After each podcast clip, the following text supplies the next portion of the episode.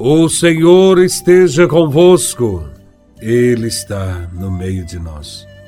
Proclamação do Evangelho de Nosso Senhor Jesus Cristo, segundo São Mateus, capítulo 21, versículos de 28 a 32. Glória a Vós, Senhor. Naquele tempo, Jesus disse aos sacerdotes e anciãos do povo: que vos parece? Um homem tinha dois filhos. Dirigindo-se ao primeiro, ele disse: Filho, vai trabalhar hoje na vinha. O filho respondeu: Não quero. Mas depois mudou de opinião e foi. O pai dirigiu-se ao outro filho e disse a mesma coisa. Este respondeu: Sim, senhor, eu vou. Mas não foi. Qual dos dois fez a vontade do Pai? Os sumos sacerdotes e anciãos do povo responderam: O primeiro. Então Jesus lhes disse: Em verdade vos digo que os cobradores de impostos e as prostitutas vos precedem no reino de Deus. Porque João veio até vós num caminho de justiça, e vós não acreditastes nele. Ao contrário, os cobradores de impostos e as prostitutas creram nele. Vós, porém, mesmo vendo isso, não vos arrependestes para crer nele. Palavra da salvação. Glória a vós, Senhor. Servindo-se de uma parábola, Jesus faz críticas ao comportamento religioso dos sacerdotes e fariseus de sua época. Jesus está em Jerusalém, mais exatamente no templo. É aí que ele conta uma parábola o pai pede aos dois filhos para trabalharem em sua vinha. O primeiro filho disse não. Depois pensou melhor, arrependeu-se pela resposta dada ao pai e foi trabalhar na vinha. O segundo era muito bom de papo. Disse sim, mas a seguir nada fez. Para quem estava ouvindo Jesus, o pai certamente representa Deus.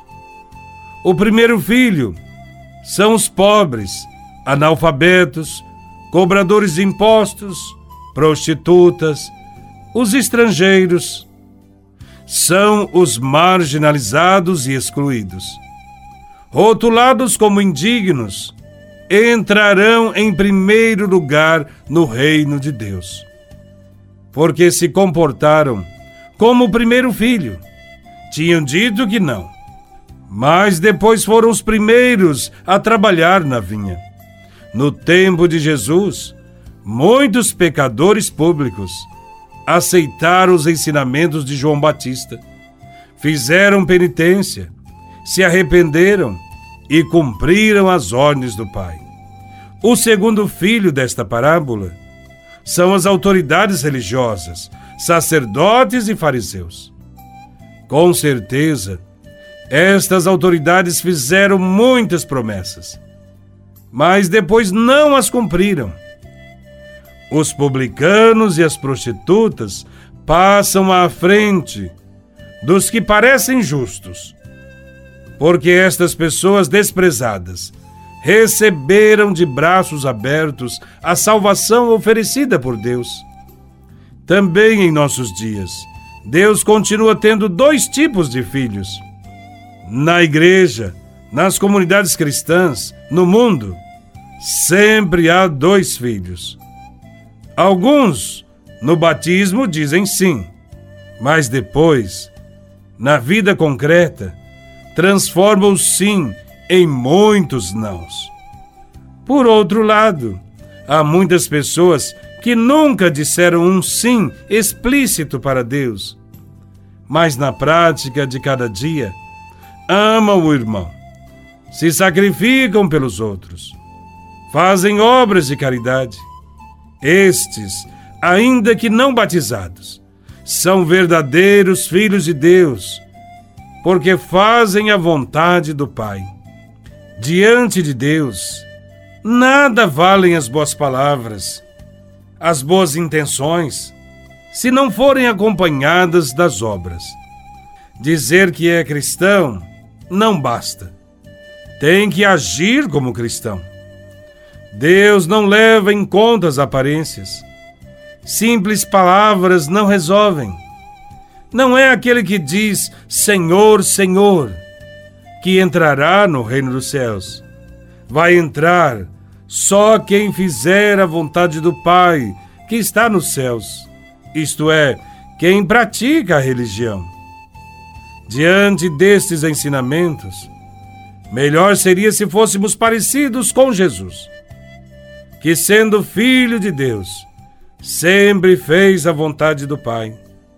Com palavras e atitudes, mostrou-nos o quanto era obediente a Deus. Diante de tantos trabalhos pastorais em nossas comunidades, precisamos de pessoas que digam sim e, de fato, trabalhem na vinha do Senhor. Hoje é preciso pregar para que aqueles que se acham melhores do que os outros ou super religiosos se convertam e pratiquem a justiça e também a solidariedade para com os pobres. Que Deus nos ajude a amá-lo de todo o coração e amar o próximo como a si mesmo. Louvado seja nosso Senhor Jesus Cristo, para sempre seja louvado.